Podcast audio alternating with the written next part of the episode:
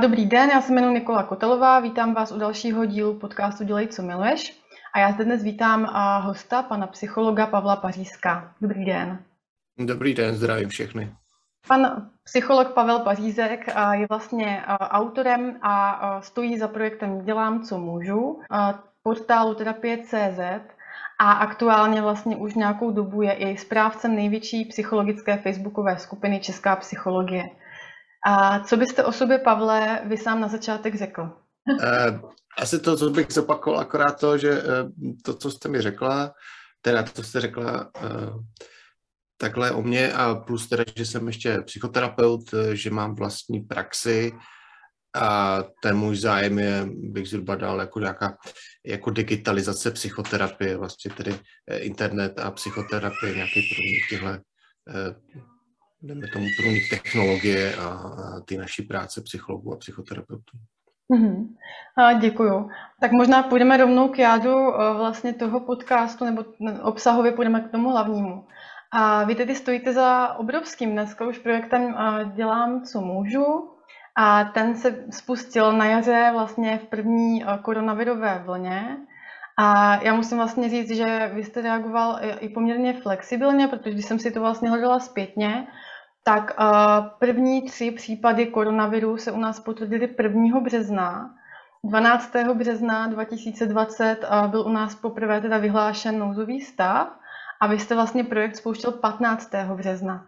Tak já určitě budu hmm. zvědavá, když nám popíšete, jak to vlastně na začátku všechno probíhalo. Vůbec nám řekněte možná úplně ty vaše první myšlenky, kdy vás to vůbec jako napadlo, že toto by mohlo být potřeba a, a možná popište i to svoje pohotové jednání. Ono to zní jako, eh, tak jako bych byl pohotový, ono to byla trošku nouze vlastně všechno, když se, řek, když se to řekne takhle. A, a v podstatě ten projekt, rozhodně jsme to neměli na začátku, mluvím v množném čísle, protože zatím stojí více lidí než já, hmm tak jsme rozhodně neměli v plánu, že to bude takový, jako to bude takový, jak to je teď. Uh, uh, takže vlastně, když já to dělám zpětně, tak jako těžko se mi v tom uh, jako hledá nějaká moje vlastní, vlastní přičinění v tom. To, trošku to v tom nese ten, bych to nazval, ten fenomen internetu, že se něco vyvine tak do takového rozměru, kdy vůbec nevíte, jak se ty projekty můžou vyvinout díky vlastně internetu. No a hmm. ta věc se sama o sobě stala jako virální, což jsem vůbec neplánoval a díky tomu se to stalo, takže uh, mě tam byla jenom nějaká intence na začátku něco udělat a ono se to tak trošku samo udělalo, když to tak řeknu. Jo. Ale abych byl konkrétní, tak na začátku uh, toho projektu bylo teda, že, že se blížil ten lockdown, nebo už se stal, teď si to přesně nepamatuju. Já jsem z ničeho nic prostě uh, seděl doma, jako většina terapeutů prostě jsme byli bez práce, nebo většina praxe uh, prostě přestala existovat, co jsem si budoval léta. A tak jsem si říkal, to jako co s tím jako můžu dělat hmm. s touhle situací. A taky jsem viděl vlastně to, že všude eh, vlastně v tom, v tom mediálním obrazu eh, byli vidět eh, zdravotníci, policisté a tak dále, jak jsou vlastně v těch prvních liních a snaží se tu situaci nějak řešit. A mm, já jsem se jako zamýšlel nad tím, co můžou dělat jako psychoterapeuti nebo psychologové v téhle situaci. Měl jsem trošku takovou jako depku, že jsem si říkal, tyjo, tak ono je to jako pravda, ta psychologie, psychoterapie je to taky jako vykládání, no, mm, ale když přijde na lámání chleba, tak jako v podstatě to je jako trošku k ničemu, jako já jsem si říkal. To byly také takový ty jako de, eh, depresivní myšlenky a pokud ta otázka byla, co můžu, jako co můžeme dělat, no a tak mě jako napadlo, že prostě uh, asi na tom bude hodně lidí podobně jako já z jiných odvětví, prostě, že to na ní bude dopadat nějak psychicky. Mm-hmm. Tak eh, jsem napsal nabídku na Facebook, svůj profil, ve smyslu, kdo chce, tak bude mít u mě psychoterapii jako sezení po dobu toho lockdownu zdarma. Mm-hmm. A tak jsem dal jako status, no a moc jsem si o tom jako nemyslel, jako no, jsem prostě řekl, tak jsem něco udělal. No a mm, viděli to kolegové, Eh, kteří vlastně se k té výzvě začali eh, připojovat eh, dobrovolně. Ještě jsem k tomu statusu přidal teda hashtag dělám, co můžu, Aha. což je vlastně vyjádření toho, jako jsem psychoterapeut, dělám, co můžu vlastně. No, jakože jsem našel nějakou odpověď na tu svou otázku, co můžu dělat. Tak se k tomu začali přidávat kolegové i pod tím hashtagem a začalo se to vlastně šířit. No pak eh, někoho napadlo, co kdyby jsme tady tyhle lidi, co se k tomu teda takhle spontánně přidali, dali na nějaký seznam, aby to lidi mohli někde vidět. Eh, takže vznikla Excelová tabulka, pak někoho napadlo, co kdyby jsme tu Excelovou tabulku dali na eh, webové stránky a, hmm. a vlastně to bylo to, myslím, 15. nebo kdy, nebo 17. a uh, už jsme fungovali vlastně za tři dny, uh, byla první verze stránek. Takže na tom začátku vlastně, uh, co vám běželo hlavou, když jste dal, dal ten status, tak měl jste představu, že se vám třeba ozve pár lidí, nebo měl jste nějakou jako konkrétnější představu? Um, no, Vůbec jsem netušil. Uh, myslel jsem, že, uh, no, myslel jsem spíš, že se nikdo jako neozve.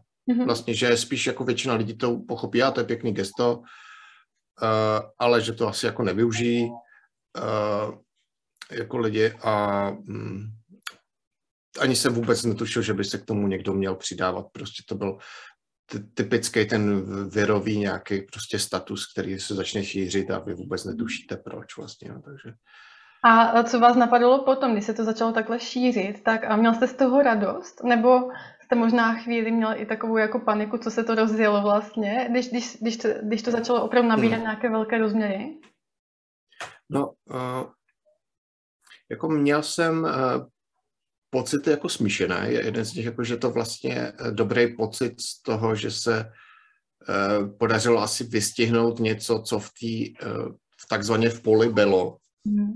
Že se to jako vystihlo, takže se to začalo šířit díky tomu. Mm. Zároveň ta samotná jako dynamika, když se třeba díváme na ty virové křivky, jak se rozjíždí exponenciálně, tak to přináší takovou jako úzkost z toho, že se rozjíždí nějaká jako dynamika, kterou vy nemáte úplně pod kontrolou. No, mhm. tak eh, to vedlo tahle mě k tomu, abych, aby jsme na tom fakt jako intenzivně pracovali, eh, aby jsme to získali nějak pod kontrolu. Takhle, no, takže. A stalo se právě v nějakém bodě, že eh, ta poptávka byla daleko větší než to, co jste mohli nabídnout? Teď myslím časově, opravdu to pemzum jako časové, jo, že vás bylo nějaká, nějaké množství terapeutů, ale ta poptávka hmm. začala být jako výrazně vyšší. Jo. No, co se týká té tý nabídky, tak mm, já jsem třeba, když jsme teda, uh, jsem, jsme to pak dávali nějak vidět eh, lidem, že se můžou připojit na ten seznam potom, tak jsem tak myslel, že se připojí nějakých třeba 60 lidí. Jo. A celkem jsme se dostali k nějakých 750 eh, eh, vlastně terapeutů, kteří se do toho připojili, s tím, že už jsme to prostě v určité bodě jsme přestali přijímat lidi, takže to číslo by bylo kolem přes tisícovky, určitě bychom se dostali. Eh, což to musím říct, že mě ta komunita z terapeutů a psychologů strašně překvapila příjemně. Jo, že pro mě se jako vlastně validovala ta naše role ve společnosti strašně, na čím jsem z začátku jako pochyboval, tak eh, v podstatě pro mě to byla ohromná validace. A e, trošku jsem začal pochybovat o tom, když jdete na psychologii, když vám řeknou, hlavně neříkejte, že chcete pomáhat druhým lidem. Jo, vlastně tak tady jsem jako jasně viděl, že e, ta naše komunita, to je součástí naší identity, prostě my jako pomáháme a chceme pomáhat. Vlastně není na tom nic špatného vůbec. No, takže to bylo mě taková eh, jako validace, rehabilitace tady tohoto. Uh, no, mm, nicméně eh, jako nikdy jsme se nedostali, že bychom uh, tu nabídku úplně uh, jako se nám podařilo vyčerpat. Měli jsme vlastně přebytek té nabídky do určitého bodu teda. Mm-hmm. To spíš eh, šlo o eh, ta nabídka se začala zmenšovat přirozeně s časem. Mm-hmm. Jo, jakože vždycky se nám to podařilo nějak rozmístit tu poptávku, vlastně redistribuovat ale s průběhem času eh, v podstatě tam přišla únava, protože jsme jeli 545 dní, tak jsme to mhm. postupně začali vlastně limitovat tu nabídku. Nejdřív jsme limitovali nabídku pro eh, běžné občany a v poslední, co jelo, byla sekce, která nabízela nabídku pouze pro první linii, tak asi hmm. takhle. A to jsme jako řízení jsme to vlastně omezovali z toho důvodu, že mm, jsme museli myslet nějak na tu komunitu vlastně, aby, aby se ne, nepřesilovalo. Určitě. A, a měl jste nějaké jakoby uh, obavy možná, nebo nevím, jak byste to možná nazval vy, než jste začal poprvé vlastně vy přímo komunikovat takhle s lidmi přes obrazovku, z té vlastně online terapie, a když to nebylo face to face, co vám běželo hlavou, než jste poprvé vlastně vzal prvního vlastně klienta takhle přes obrazovku? Nebo telefonicky? Já už jsem nějaké zkušenosti měl, uh, míst, uh, jako z, nějaké klienty, kteří se uh, třeba z důvodu toho, že získali práci v zahraničí, museli přestěhovat. Hmm. A uh, tak jsme se dohodli, že budeme pokračovat po WhatsAppu nebo takhle dál. Ale těch terapeutů, teda těch klientů bylo minimum absolutně. Nikdy jsem na tom online mm, jako provozu vlastně nepřemýšlel hmm. moc. A, z toho důvodu, že jsem myslel, že to prostě eh, do toho modu terapie se moc eh, nehodí. Eh, mimochodem tohle, my jsme si dělali nějaký průzkumy v komunitě, jak u nás, tak u, u klientů a vyšlo jasně, že ten COVID je prostě obrovská změna pro ten náš obor, mm-hmm. že většina terapeutů, co to nepoužívala, to začala používat a zjistila, že je to vlastně dobrý, že to vlastně funguje mnohem lépe, než si mysleli. Stejně jako klienti vlastně, no, takže, eh, takže ta online terapie se hm, jako etablovala u nás a určitě u nás zůstane otázka, v jakém jako procentu a zároveň se zjistilo, že, že ne pro všechny klienty to funguje, pro některé to funguje lépe, pro některé méně. Ehm, zpátky ty vaší otázce, tak eh, to byly asi především eh, jako technické otázky. Eh, hmm. To znamená, jaká platforma funguje dobře, jestli třeba Google Meet nebo Zoom, v tom jsem se na začátku úplně nevyznal. Eh, jak eh, mít tu techniku, že jaký mít sluchátka a mm, světla a tyhle věci, spíš to byly technické věci, s kama vysílat, mít klid a tak, mm-hmm. a tak dále. Jako no. A... to byly technické nejistoty. Mm-hmm. A máte, máte v hlavě jako v nějakých vzpomínkách třeba několik sezení nebo, nebo jedno sezení, které opravdu jako ve vás zůstává, které bylo i pro vás, byť to bylo takhle online, tak uh, velmi silný a kdy jste fakt jako cítil, že to, co právě děláte, tak má obrovský jako význam pro toho druhého člověka na druhé straně? No, zůstal vzpomínky, která má pro mě význam. Mm-hmm. To když jsem vlastně dělal terapii ze skříně jednou. to bylo taky na, na vrcholu té jako vlny, kdy si pamatuju, i ty datové sítě prostě byly pře, pře, jako přesycený, že to občas vypadávalo, že všichni jsme byli online a nebyla na to ta kapacita. A ještě jsme to neuměli zařídit doma, ty home office, tak prostě jediné místo, kde bylo možné dělat, bylo prostě ve skříni. Tak máme takovou velkou skříň jako v ložnici, tak tam jsem se musel zavřít prostě, abych mohl dělat uh, terapii. A, um, nevím, jestli to úplně oceňoval klient, jako, ale já jsem si připadal tak jako Říkal jsem si, se skříně jsem ještě nedělal terapii, dělal jsem z různých míst, eh, jako eh, z koupelny a tak dále, potom ten ze začátku. Ty doslova um, dělal jste, co jste mohl v tu chvíli. Ano, ano. Jo. Ne, já si myslím, eh, že v té době někteří teda klienti to nesli hůře, hmm. tu situaci, tak myslím, že tak oceňovali to, že jsme jim byli k dispozici skrz ten online, aspoň jako nebo telefony jsme zkoušeli. E, taky měli jako problémy najít to místo, že? takže jsme různě, si pamatuju, chodili po lese třeba hmm. spolu vlastně. A, takže myslím, teda když mluv, myslím si sebe, e, mé klienty, tak myslím, že vůbec klienti to ocenili, že jsme jim byli k dispozici v tuhle dobu. A mimochodem jste zmínila druhý význam toho slova dělám, co můžu, to je fakt dělat, co můžu vlastně eh, v tomhle smyslu, tak jako, že, že máte jazyk na, na vestě a pracujete. A narazil jste právě na nějakou svoji hranici, kdy jste si řekl nějaký den, jako já, já ale už fakt nemůžu, já musím si dát jako pauzu a dneska už žádného člověka jako nevezmu. Jo, to, to je uh, vlastně uh, jako dlouhodobý můj problém, bych řekl, že se trošku uh, přepracovávám a ta, uh, ta ten covid nebo ta pandemie jako taková spíš to jako umocnila u mě, že já jsem se ocitl uh, v podstatě v takovém ohnisku uh, na, na místě, který jsem vůbec uh, jako nepředpokládal, že budu najednou plno zodpovědnosti a vstupy do médií a takové, mm. jako co jsem nikdy nedělal, vlastně já jsem byl obyčejný terapeut, takže jsem se rychle musel transformovat, takže to bylo hodně jako náročné to všechno vyvážit.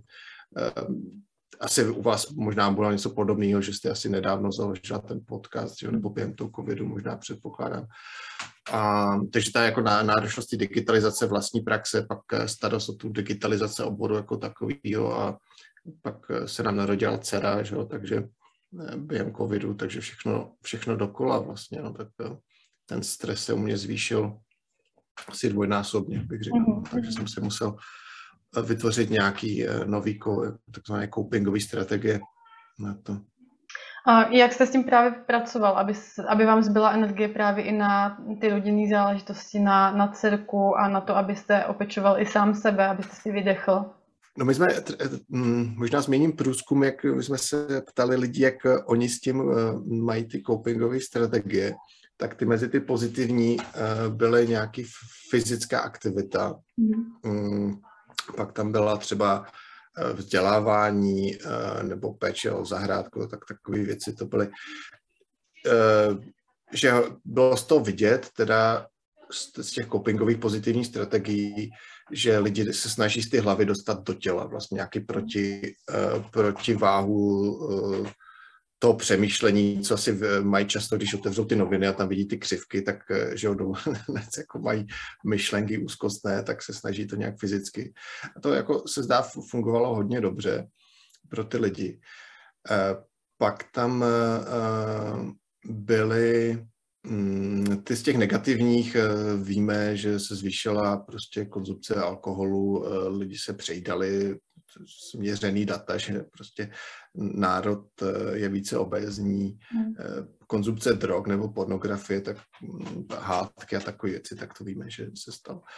Eh, u mě, já jsem taky na to šel osobně přes tělo, že jsem prostě chodil do poslovny, co to šlo, nebo jsem cvičil, takže fyzicky se nějak udržet tu kotvu fyzickou.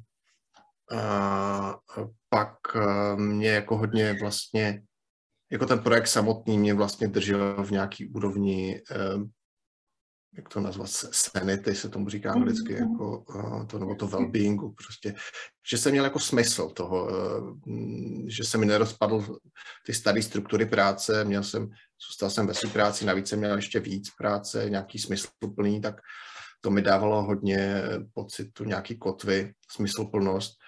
Co víme o těch terapeutů, co byli zapojeni do toho projektu Dělám, co můžu, tak ta smysluplnost byla eh, hodně velký jako faktor, proč do toho byli zapojeni a co jim ten projekt dal, jakože nejenom oni dali lidem, ale oni získali nějakou smysluplnost tady z toho, tak co to byli hodně vděční, že mohli eh, v tom zůstat. No a za potředí jsem se teda musel vrátit do vlastní terapie, teda vrátit, ještě jsem poslechl, eh, mám, mám analytičku a tam mi říkala, abych chodil dvakrát týdně, tak jsem začal chodit dvakrát týdně. Vlastně, že jsem to celou dobu jako odmítal ve smyslu, že ze mě chce tahat jenom peníze, vlastně ve smyslu, jsem se dělal srandu z ní a tak jsem potom uh, musel eh, kapitulovat a uznat, že to má nějaký smysl i chodit dvakrát týdně mhm. v nějakých případech. Uh, ale až potom, co někteří moji klienti začali chodit dvakrát týdně a já jsem ten rozdíl viděl, tak jsem teprve potom uznal, že to má smysl i pro mě.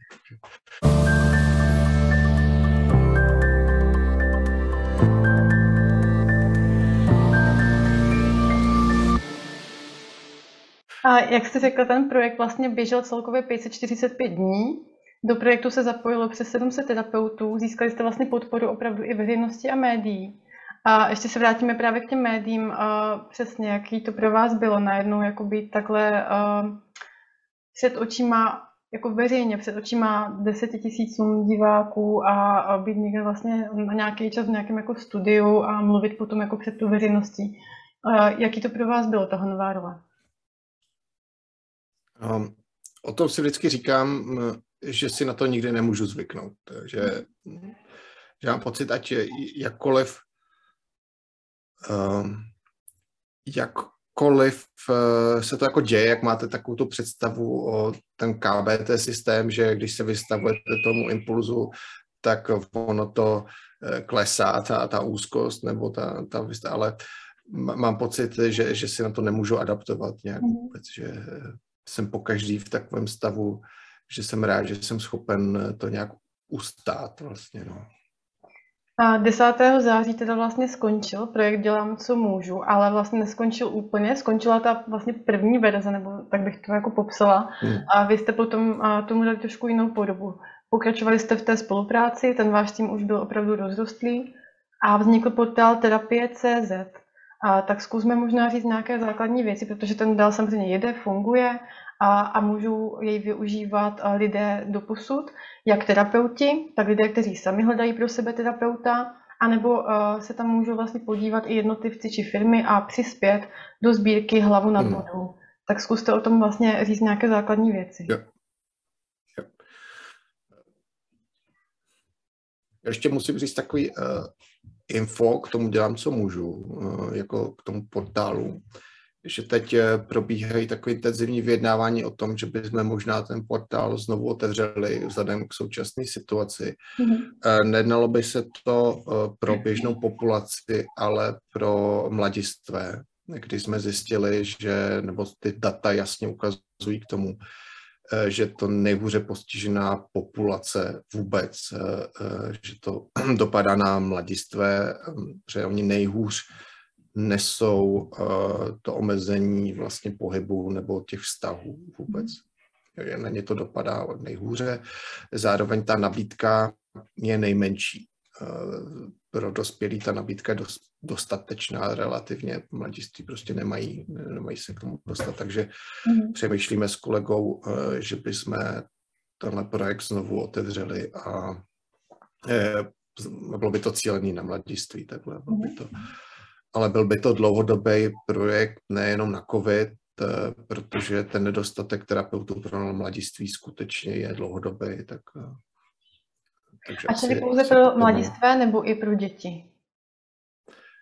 To se musíme domluvit, eh, zatím jsme se bavili kolem 12-13 zhruba, protože ty děti jsou úplně jiná jako hmm. kategorie, za kterou úplně nevíme, jak ještě přistoupit, jestli vůbec ten online model vyšel, hmm. ale takže bychom začali, kam to nej, nejdřív by to šlo, to by byly mladiství. Asi. Mm-hmm. Uh, jenom jsem chtěl říct ještě k tomu teda, že ty dopady vůbec uh, to covidu na psychiku z těch výzkumů jasně vyplývá, že ty dopady jsou vlastně z těch našich reakcí na ten jako covid jako takový, z těch restrikcí, lockdownů a tak dále a ne z covidu jako samotného, ale z té reakce, jak k tomu vlastně přistupujeme. Eh, a nejvíc to odnáší teda eh, vlastně ty mladiství a děti jsme zjistili. Tak ehm, co se týká toho nového portálu, ehm, my jsme, eh, když jsme začali dělat, co dělám, co můžu, tak podstatě znovu, jak jsem říkal, byla to hodně náhoda, někde to nebylo plánovaný.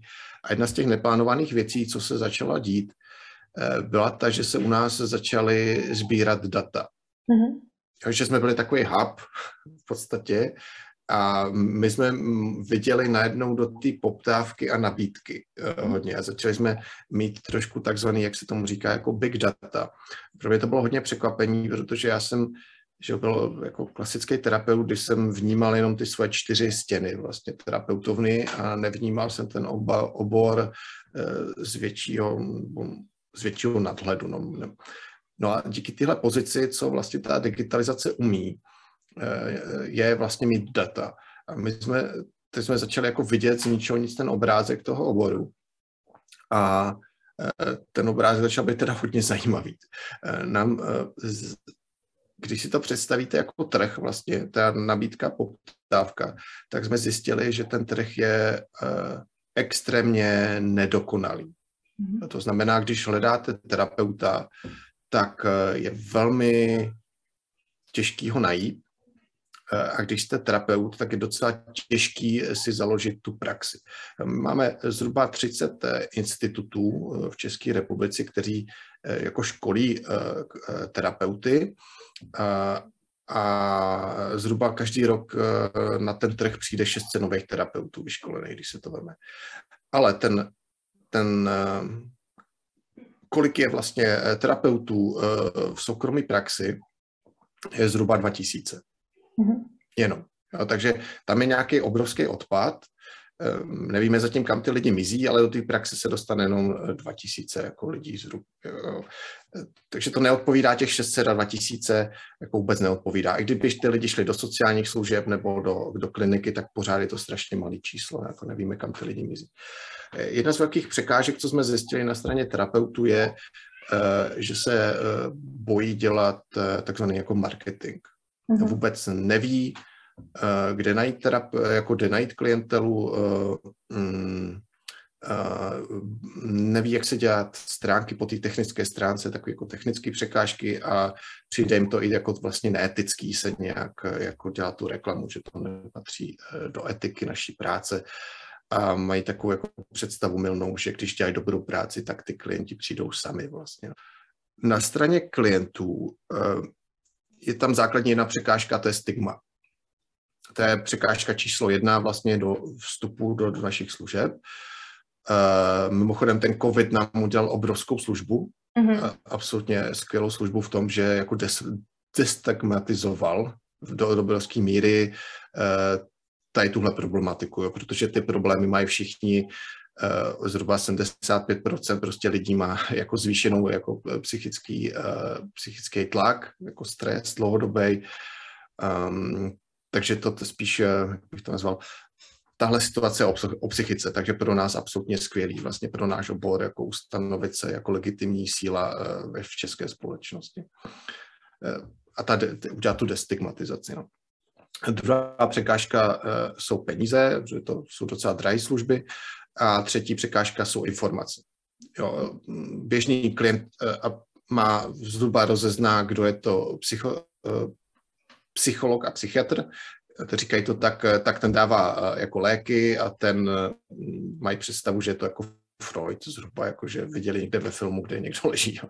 A když se zeptáte, kdo je psycholog a psychoterapeut, 95% vůbec neví, Eh, vůbec nerozeznávají eh, výcviky, vůbec neví, jak si vybrat terapeuta vlastně, jo, tak eh, pro ně je to jako kdyby měli nakupovat raketoplán, úplně cizí, cizí situace. No.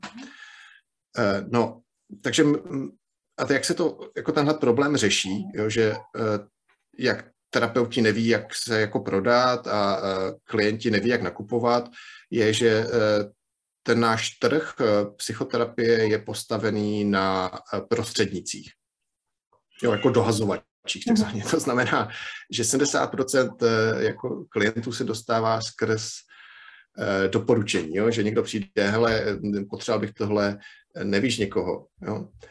A na, na, na tomhle my se podí, jo, takže na tomhle založený v podstatě naše praxe je na jako referencích, vlastně nikdo ne, nechodí přímo.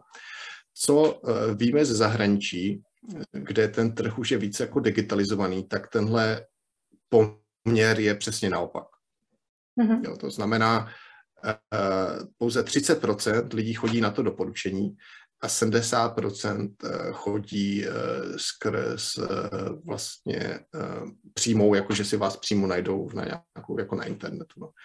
Tenhle jako trend vlastně, nebo že se u nás jako bude dít tohle. Jo, my, eh, jako ten náš obor bude přicházet z těch 70% na 30%.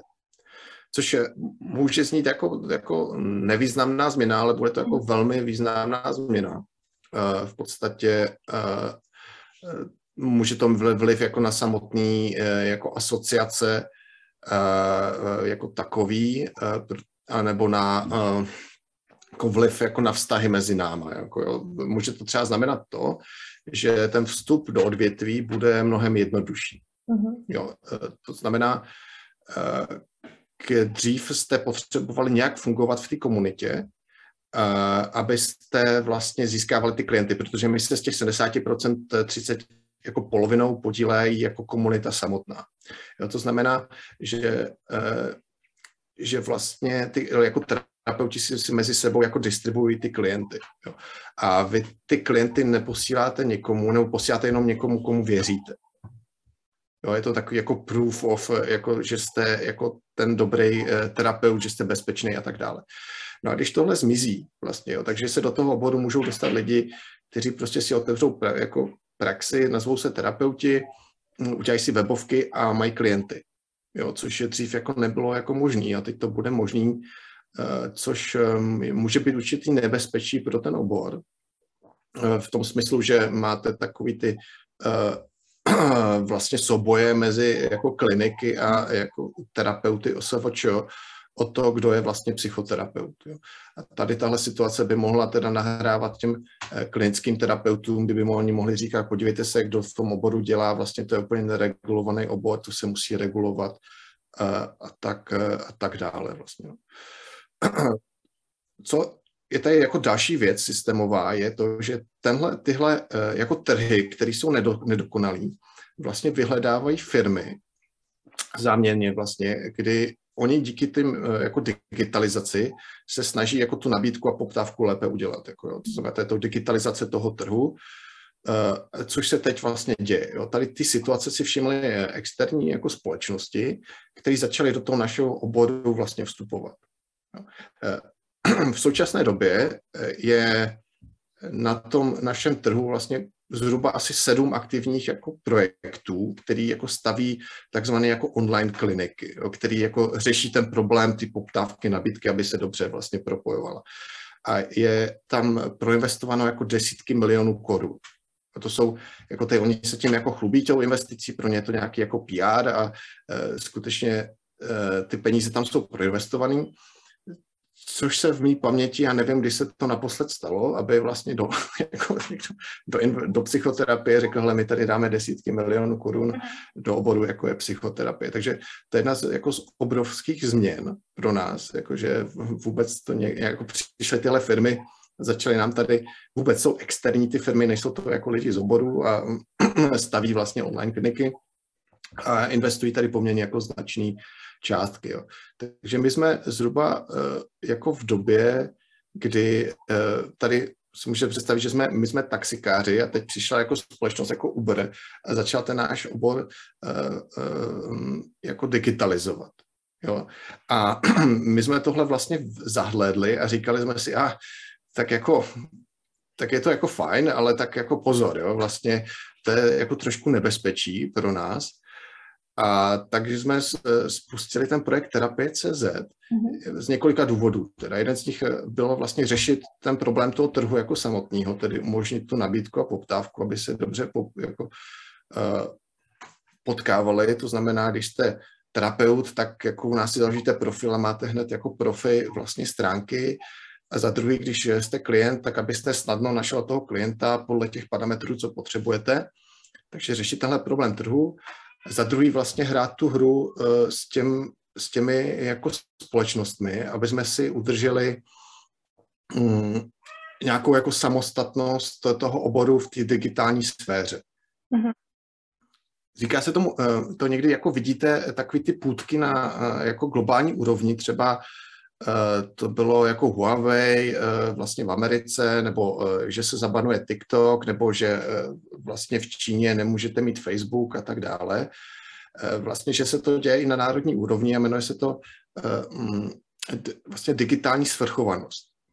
Jo, že ten virtuální prostor je taky prostor a vy si musíte umět udržet určitou jako míru kontroly nad tím prostorem. Jo, a zatím vlastně tady nikdo v tom jako virtuálním prostoru, co se týká terapii, vlastně my nad tím jako tu kontrolu ztrácíme. nebo ztrácíme, nebo bylo tam riziko, že bychom ji ztratili, tak proto jsme založili ten projekt jako insideri toho našeho oboru, aby jsme se neocetli vlastně v situaci jako Uber a taxikáři. Jo, když to řeknu, aby někdo prostě nezdigitalizoval celý ten náš obor, nezískal nad tím kontrolu, a pro nás to má nějaký nebezpečí, jako jo, že mm, by přestali ctít ty nějaké jako etické pravidla uh, uh, vlastně toho naše oboru a mohlo by to nám dělat uh, jako špatný jméno, tak uh, o to se snažíme vlastně udržet si kontrolu. Já na vás teďka navážu, vy jste vlastně hovořil o tom, že a doposud to bylo tak, že přesně tak někdo doporučil třeba známému, že někde byl a lidé si přidávali jakoby spíš ty zkušenosti nějakou osobní domluvou. Například, když si hledali psychologa nebo psychoterapeuta, tak se poptali v okruhu svých známých.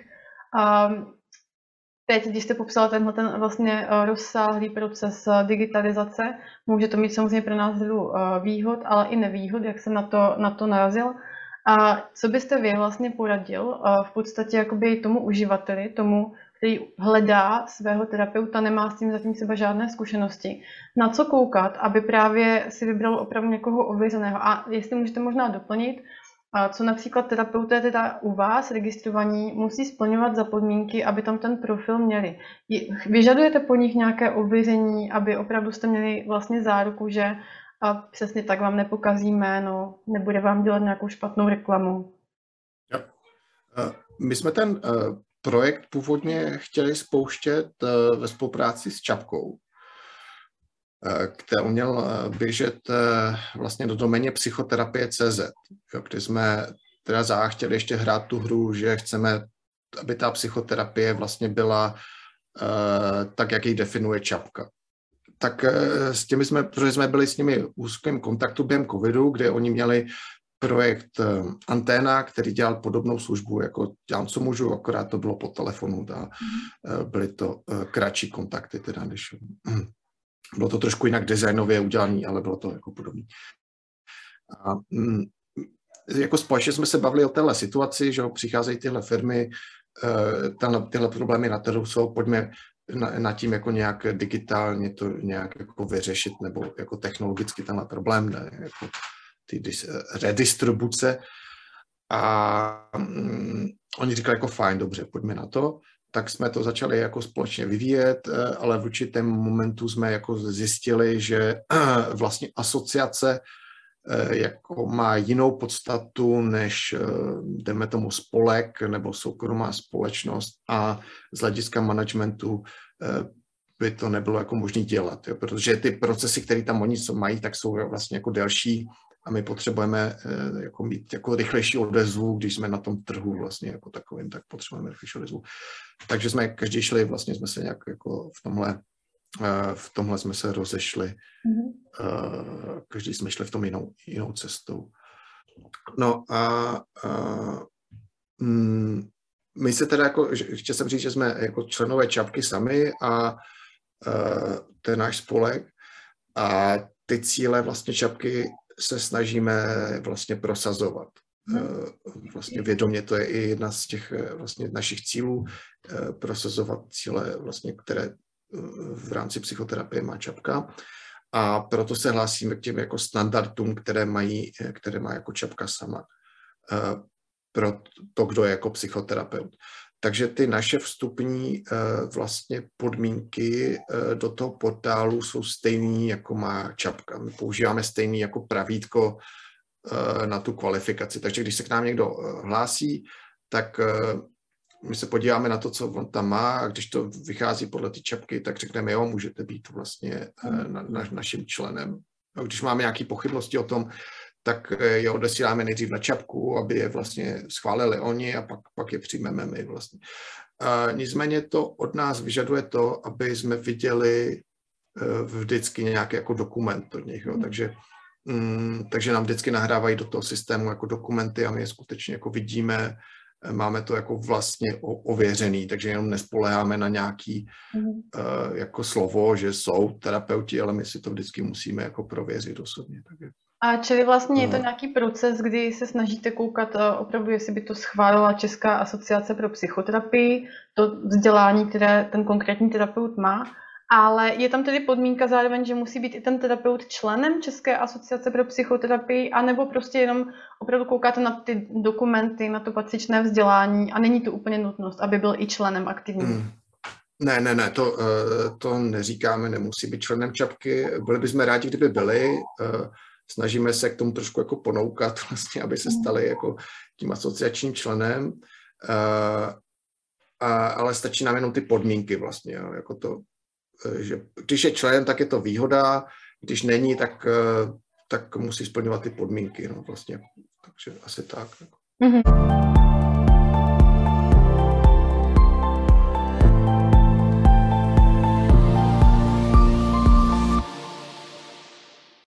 Čili pokud teďka poslouchá opravdu někdo, kdo si právě hledá psychoterapeuta, tak může jít na váš portál terapie.cz, tam tedy si vybere, že hledá terapeuta a jakým způsobem tedy, nebo jak, jak je to vlastně odkrokované, jak je to snadné jo. najít si toho svého terapeuta?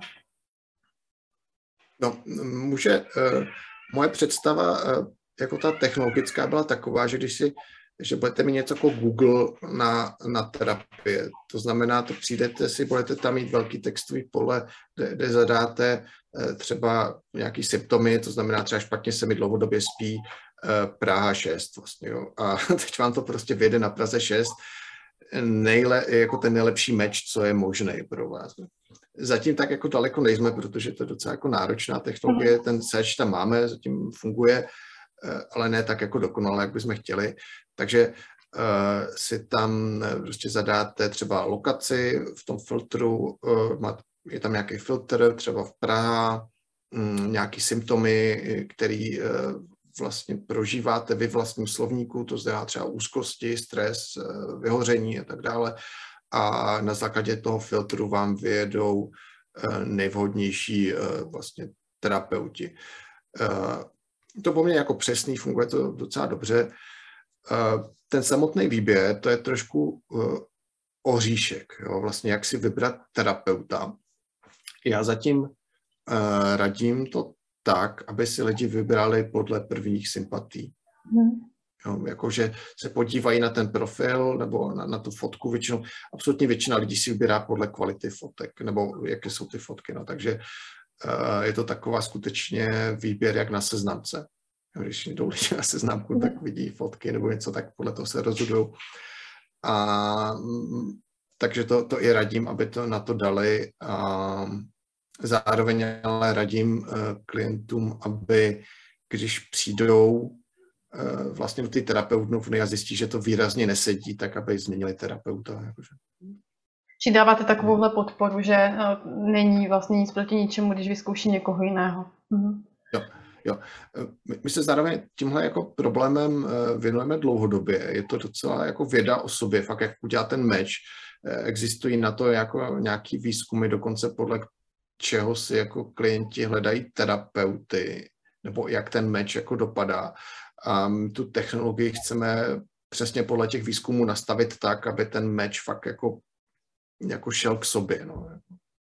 Máme dokonce, jsme teď zavedli i novou jako takovou technologickou věc, to je poradce při výběru, kdy mm. pro, že tak jako vizár, který vás jako provází, vlastně klade vám otázky a na konci toho vizáda vám vlastně vyjdou jako terapeuti, kteří jsou pro vás nejlepší, takže je to takový jako asistovaný výběr. Mm. Uh, a tohle, tímhle chceme jít do budoucna, to znamená, teda ten dejme tomu, technologicky asistovaný výběr, který bude podle těch výzkumů nebo podle těch faktorů, který ty lidi fakt eh, jako hledají, eh, vám bude asistovat, inteligentně nabízet toho dobrého terapeuta a zároveň chceme nechat výběr jako úplně volný pro lidi, kteří jako vědí, co hledají v podstatě a chtějí se v tom zorientovat sami. Takhle. A pojďme si říct, pro koho je určená sbírka hlavu nad vodou. Jo.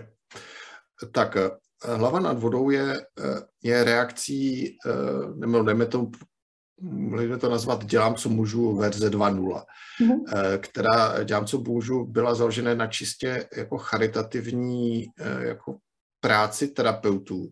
A hm, během této covidu jsme napočítali, že tu pomoc, kterou ta naše komunita darovala jako ty situaci nebo společnosti má hodnotu asi 20 milionů, mm-hmm. což je odstihodné číslo. Na mě to trošku se přiznám trošku moc, když to řeknu, že jsem jako jsem trošku Mm, jako, jako blbý pocity z toho, že mám pocit, že se moc rozdáváme občas, jo, že si jako bojíme říct o peníze nebo nechováme se tržně v momentě, kdy se máme chovat tržně. Jo. Takže jsem měl takový, jako, to byly takové jako černé myšlenky, že se možná necháváme zneužívat někdy jako obor. Uh, tak jsme chtěli tomu jak udělat jako stopku a mhm. řekli jsme tak jako fajn, pomáhat je dobrý, ale nesmíme u toho jako krvácet. Mhm. A tak jsme řekli, že tu veškerou další pomoc, kterou budeme dělat, tak bude nějak eh, proplacená. Eh, že jsme se snažili vlastně získat peníze pro ty terapeuty. To, jak jsme to vymysleli, bylo to, že jsme založili sbírku v podstatě na Doniu a funguje to asi plně jako jednoduše, že tam nám posílají lidi peníze, nebo peníze, lidi nebo firmy a my z téhle sbírky pak proplácíme uh, vlastně terapie lidem, kteří si je nemůžou dovolit. Je to takový sociální fond. Mm-hmm. Já možná zopakuju ty webové stránky no. donio.cz a uh, možná řekněme teda, pro koho přesně je to určené. Jo, je to v podstatě pořád držíme trošku tu linii, to, co dělám, co můžu, takže kdokoliv uh, z první linie má tam přístup, jako může čerpat ty terapie. Proplácíme 12 terapií, eh, eh, takhle, takže můžete z toho čerpat 12 terapií v případě, že se ten, jako ten terapeut doporučí víc, tak eh, může to čerpat třeba i 24, nebo vždycky to obnovujeme o 12 terapií. Mm-hmm. Tady jsme vlastně trošku použili ten model sociální kliniky, jestli, jestli ho znáte, kteří vlastně dělají to samý. Eh, tam mají větší, větší asi zásah populační nebo širší, eh, s tím rozdílem, že my ty mm, vlastně ty terapie proplácíme, takže to vyplácíme, že to není jako charitativní. Sezení, pardon, čili první sezení je zdarma pro toho člověka ano. a dalších 11 sezení vlastně dostane ten terapeut uhrazených, uh, myslím si, že tam je ta cena nastavená pětistovku za to sezení. Ano, ano. Jo. Neproplácíme celou výši, proplácíme 500 korun, řekli jsme si aspoň, aspoň něco vlastně. No. Tohle pro nás bylo jako velký, e, velký jako překvapení, jako taky jsem tuž měl představu, že tam bude třeba 50 tisíc. V současné době tam máme přes nějakých 220 tisíc e, vybraných. Mm. A funguje to, musím říct, absolutně skvěle. Mm-hmm. Jako spokojenost na všech stranách, jak na stranách ty terapeuti to rádi dělají, mají z toho znovu jako ohromný pocit smyslu, jsou rádi, že to mají zaplacený my jsme taky rádi vlastně a klienti jsou rádi, takže se nám podařilo najít takový um, dobrý bod, kde jsou všichni jako spokojení, to je to, mm-hmm. takový načíkaný úspěch. Uh, ta sbírka se nám nečekaně jako rozrůstá, musím říct. Uh, teď se na nás obrátili, uh, myslím, člověk v tísni a Adria, kteří pomáhali po vlastně tornádu, kde byly hlavně krizové, uh, krizové intervence, s tím, že chtěli, aby ten projekt vlastně, nebo ten náš projekt hlavo nad vodou jako navazoval na tu jejich krizovou pomoc, co tam byly. Takže jsme od nich dostali finanční prostředky, zhruba nějakých 200 tisíc, Eh, na pomoc lidem po, po tornádech. Jo. To znamená, že se tam budou jako obracet lidi po tornádech a bude jim poskytována peněz eh, jako pomoc eh, z, té, z tohoto fondu. A teď jsme v dalším bodě v jednání s lidmi, kteří nám chtějí přispět na první linii, vlastně, která mm-hmm. v téhle době vlastně, jo. Takže, takže by se to jako otvíralo, nebo ten, by to bylo specializovaný i teď na tu první linii během covidu, vlastně to, to, to mhm. tyhle čtvrtý, pátý vlny. Čili momentálně vlastně ta sbírka je určená hlavně uh, teda lidem, které zasáhlo tornádo na Muravě nebo eventuálně i do budoucna.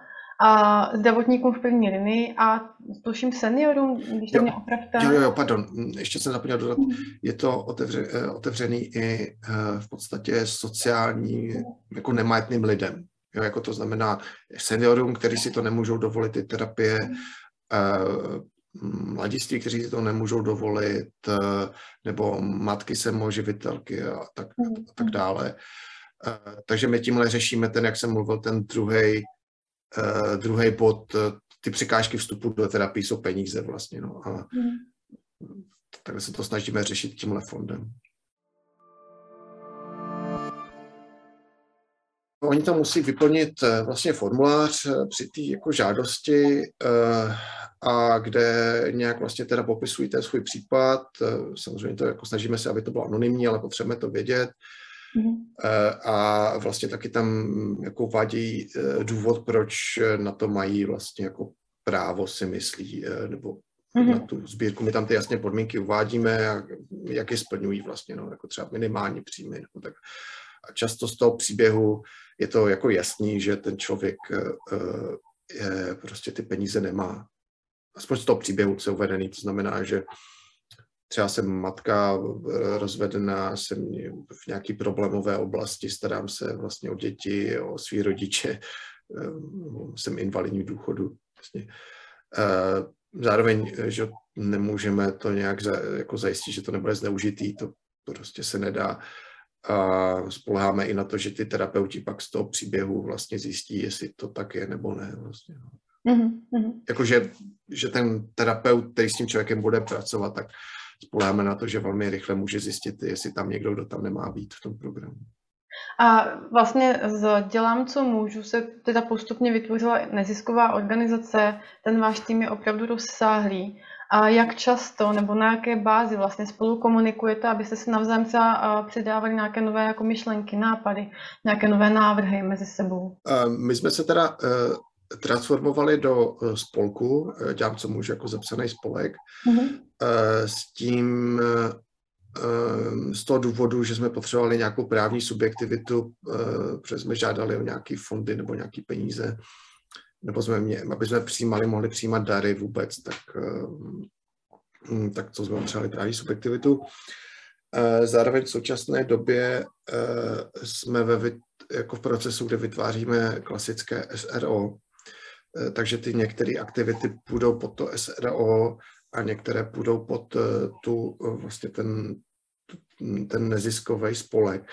A to z toho důvodu, že my, když jsme zjistili, že chceme, když chceme dál, vlastně, tak eh, my potřebujeme, eh, třeba bychom potřebovali vstoupit do nějakých inovačních pro, programů v rámci nějakých, aby jsme se dostali k nějakým technologiím nebo nějakému mentorství a tak dále.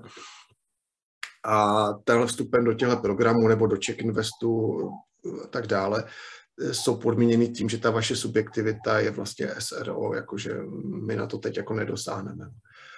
A vlastně za, a zároveň i potřebujeme se chovat vlastně, nebo jako jinak než mm, zapsaný spolek, jakože nás to taky limituje, ta právní subjektivita teď nějak.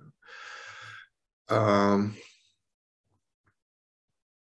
co se týká vlastně toho samotného složení, to jako ten eh, vývoj vznikl, jako byl zajímavý vývoj. Eh, v tom, že hodně lidí, co na tom začátku bylo, tak vlastně ne, není.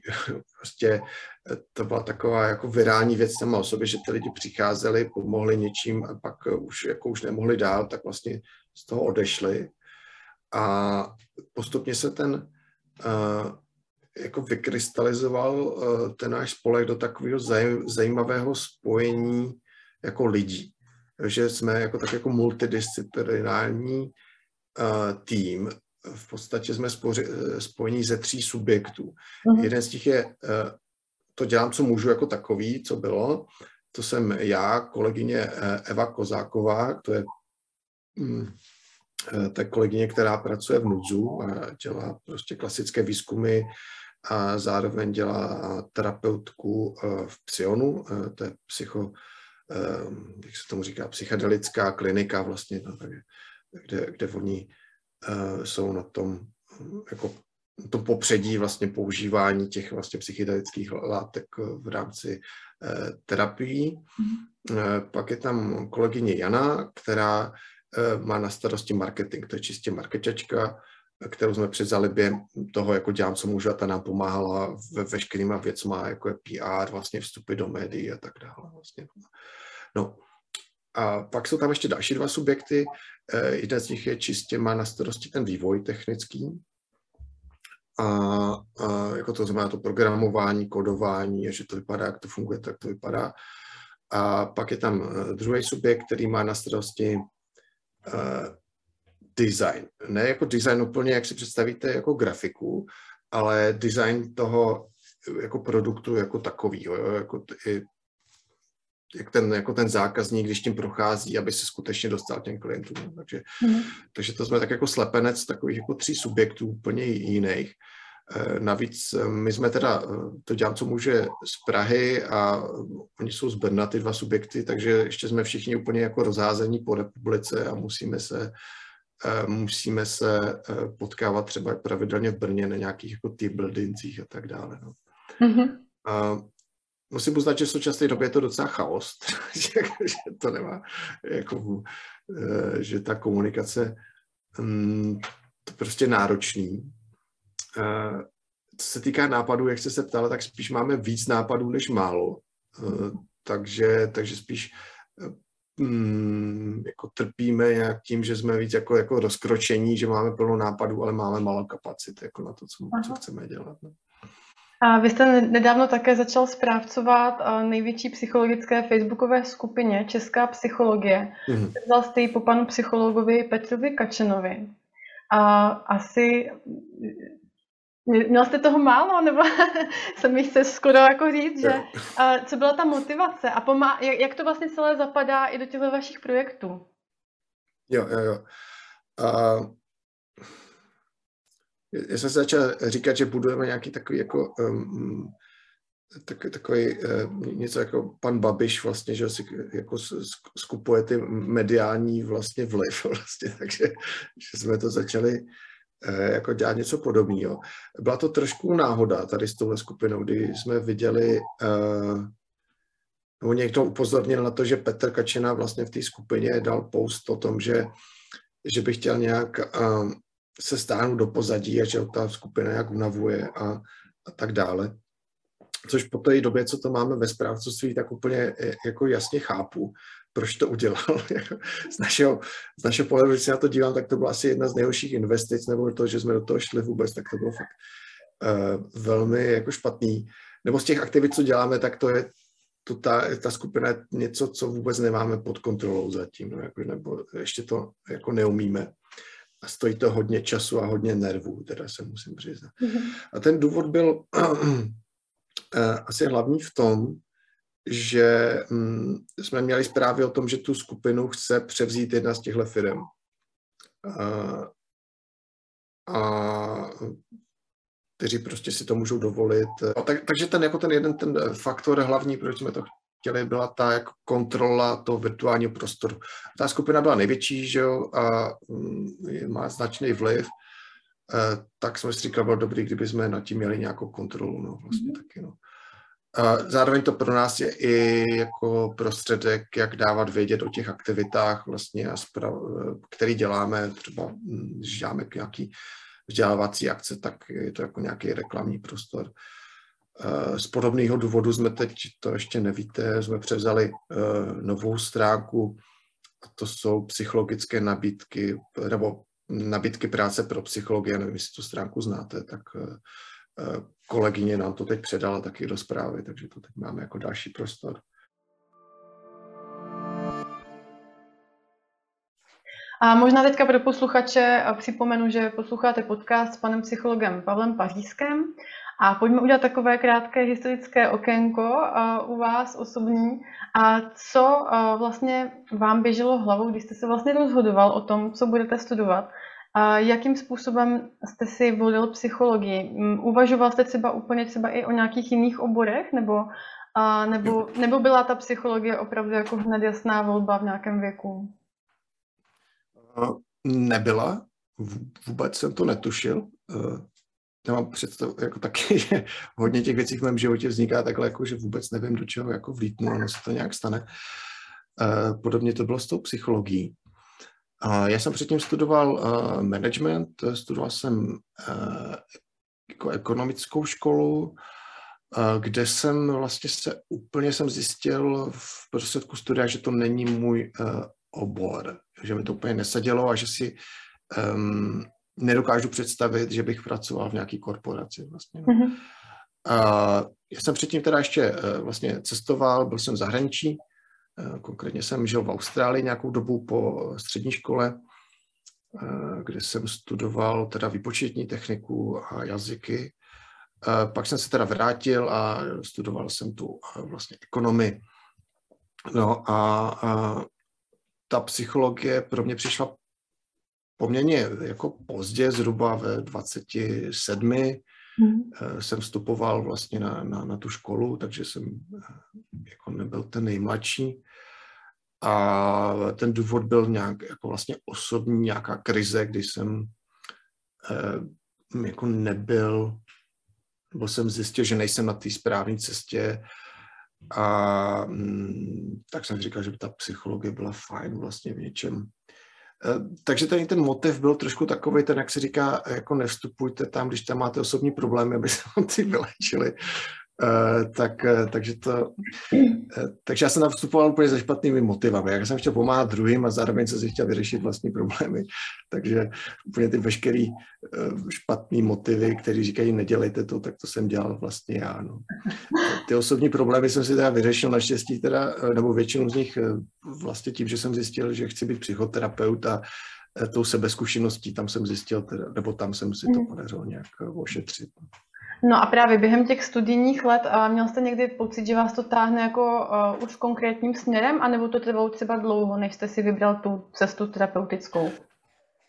Ne, to, pro mě to bylo poměrně jasný tohle, že chci být psychoterapeut. Já už jsem hmm. teda před uh, před tím začátkem, nebo ne, hned na začátku tý, já jsem vstoupil do nějaké jako sebezkušenosti, mm-hmm. kde jsem zjistil, že to je ono, teda, že to je to, co jsem hledal celou dobu, je ta sebezkušenost, eh, no, ten proces eh, terapeutický a že chci být jako terapeut, takže jsem měl velmi záhy jasno. Teda v tom. Mm-hmm.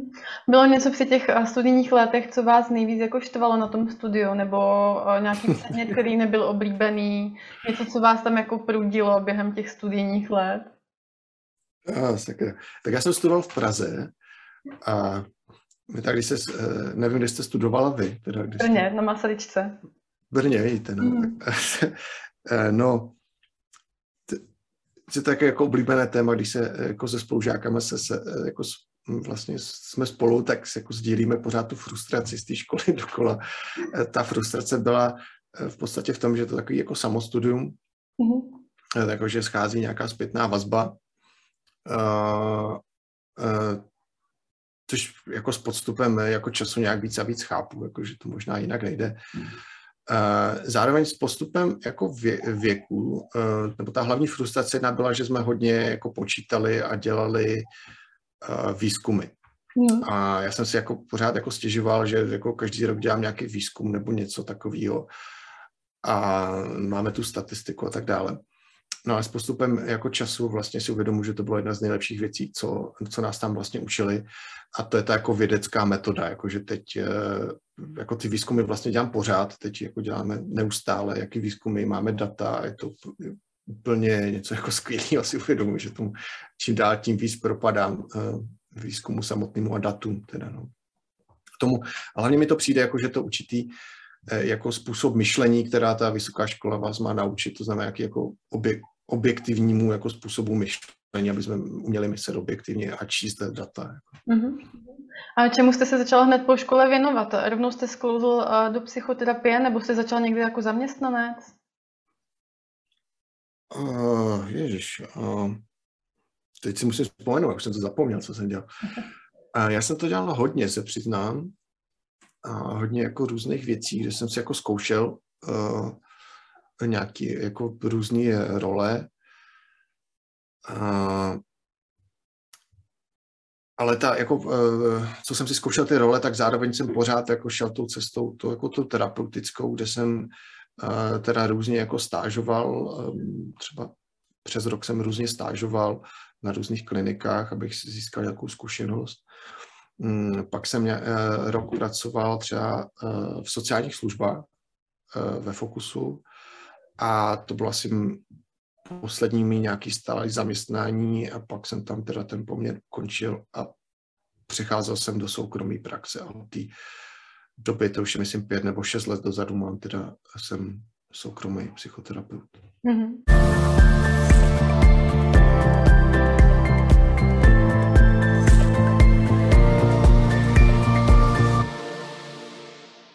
Teď vlastně vy jste nakousl, že tedy máte v hlavě i nějaké další projekty a tak dál.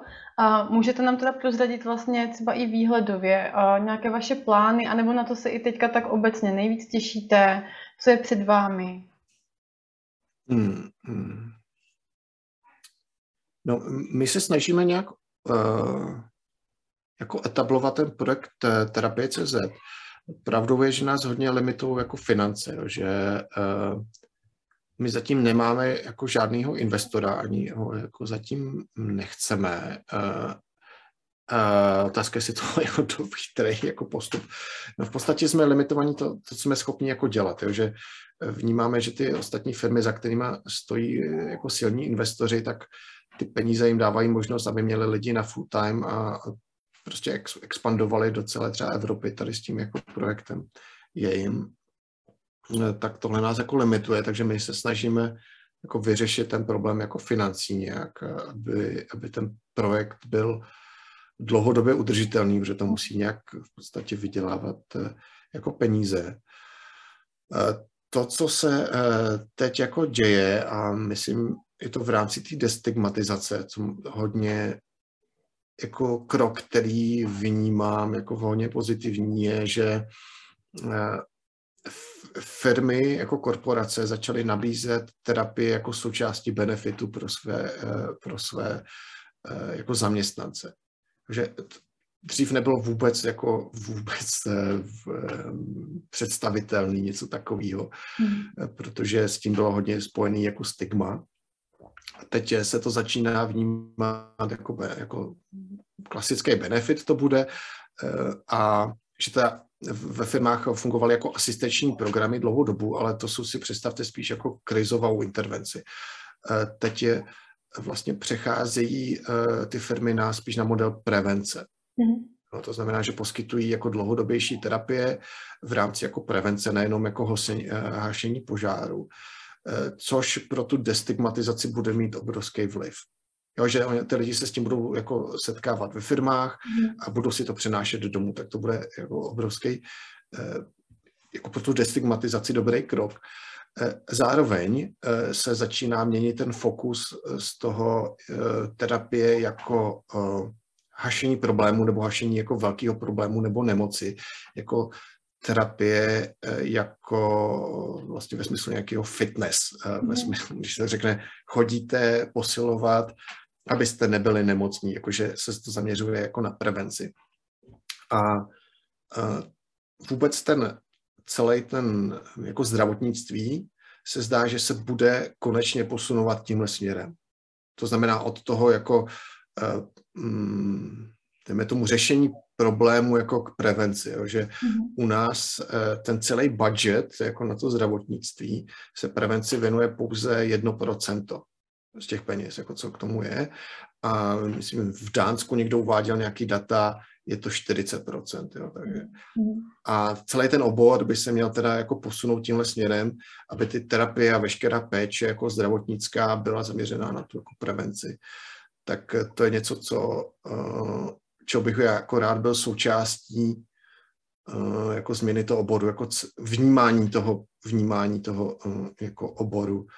A teď se to snažíme teď dělat skrz ty firmy, kde se snažíme dělat nějaké přednášky pro firmy, jak vnímat ten obor, a, protože ty obor, um, um, všichni tom jako plavou v podstatě, teď oni jako neví, neví, jak to zavádět v těch firmách, tak se jim snažíme nějak pomáhat, jak tu péči vlastně, jak oni pečovat o tu duševní. Jako v, v podstatě pro mě eh, jako jeden z těch cílů je dělat, jako, bych jsem nazval tak jako evangelizaci terapie, terapie. Eh, že zjišťujeme, že ten, jako ta terapie je hodně silný nástroj, že to umí jako poměrně hodně. To nechci přeceňovat, ale mám pocit, že obecně jako podceněný, třeba když ho, že ve firmách je tablovaný víc coaching, který má ty jako ta cena je mnohem vyšší myslím, že ta terapie umí nabídnout mnohem víc komplexnější službu, než jenom jako coaching třeba. Že my se snažíme v podstatě nějak uh, tu terapii jako prosadit v té širší společnosti. My myslím, že máme takový plán, který jsme nazvali uh, 10 tisíc pro 10 milionů. Mm-hmm. To znamená, že v tom našem oboru je zhruba 2 až 3000 OSVČ, to je zajímavé, nikdo to neví, kolik nás je, my ani, ani my s těma našimi data to přesně nevíme, kolem 2000. A mně se to jako terapie líbí v podstatě z toho filozofického hlediska, že jako zvyšuje v podstatě kapacitu pro svobodnou volbu. Mm-hmm. Že vlastně ten portál, ta terapie má jako za cíl eh, jako umožnit vlastně, aby v tom oboru eh, nebyly jenom tři tisíce lidí, ale deset tisíc lidí. Mm-hmm. Ale když to je jako cíl 10 tisíc pro 10 milionů, eh, z toho důvodu třeba v Rakousku to tak je. Jo, to mnohem menší národ a mají tam mnohem víc jako terapeutů. Samozřejmě mají mnohem jako větší jako kupní sílu a tak dále. A, a říkal jsem si, jako, co by se stalo, kdyby tady bylo tolik eh, vlastně takový jako větší té společnosti. Já jsem říkal, že tomu jako demokratickému procesu to může ohromně pomoct, jako kdyby eh, bylo víc lidí jako proterapeutizovaných, jakože tomu uh, oboru věřím že to může jako zvýšit tu jako kapacitu lidí k tomu, by se rozhodovali svobodně a o tom je jako jde nějak, no, nám jde. Jako to, to je jeden z těch našich cílů, který se snažíme prosadit. Mm-hmm. Ještě jedna z těch jako cílů, co my chceme, eh, na kterých těch pracujeme, tak eh, je ty konkrétní jako přinášet teda víc, dejme tomu, technologii tomu oboru, co může jako pomoci. Mm-hmm. Jo, ta, jak nám ta technologie může pomoct. Konkrétně uh, jako se třeba jedná o to, že uh, nám schází paradoxně trošku jako zpětná vazba v tom oboru eh, skrz jako technologie a eh, snažíme se zavést nebo nějakou jako technologii, eh, na které snad budeme spolupracovat. To dělá Tomáš Řiháček v Brně, nevím, jestli to znáte, tak oni mají vlastně nějaký systém, který se jmenuje DeepSy, který je na sbírání zpětné vazby vlastně od klientů. Mm-hmm. A to je, myslím, jedna z konkrétních prvních věcí, co je třeba zavést do toho oboru, aby se více jako měřili jako hm, výstupy z těch terapií, co se zatím jako nedělá. A, tak to je jedna z věcí konkrétních, jako to, jak ta technologie může pomoct tomu oboru. A pak, eh, pak dál, že můžeme bavit o nějakých jako uh, strojových uh, analýzách jako videa jako s klienty, kde nám ta analýza může pomoct znovu s nějakou zpětnou vazbou. Ehm, můžeme to nazvat jako třeba jako supervizor, jako umělé inteligence, kde nám jako dokáže nějak pomoct i během těch sezení, že jo. To je taková jako hudba, hudba budoucnosti. Mhm. A za druhé, ta technologie umí jako škálovat tu terapii. To znamená, pokud, eh, dejme tomu třeba ta umělá inteligence, by se mohla eh, zapojit eh, jako k tomu, aby se dostali k těm lidem, kteří si to fakt nemůžou dovolit, dejme tomu, jako že se stá terapie aspoň není tak účinná, to je jasný zatím, ale aspoň něco se dostane vlastně tyhle technologie jako k lidem, kteří by se jako normálně k té terapii vlastně jako nedostali. Takže eh, tohle je jedna z, jako z věcí, kterou bychom rádi jako dělali vlastně no, jako skrz technologii.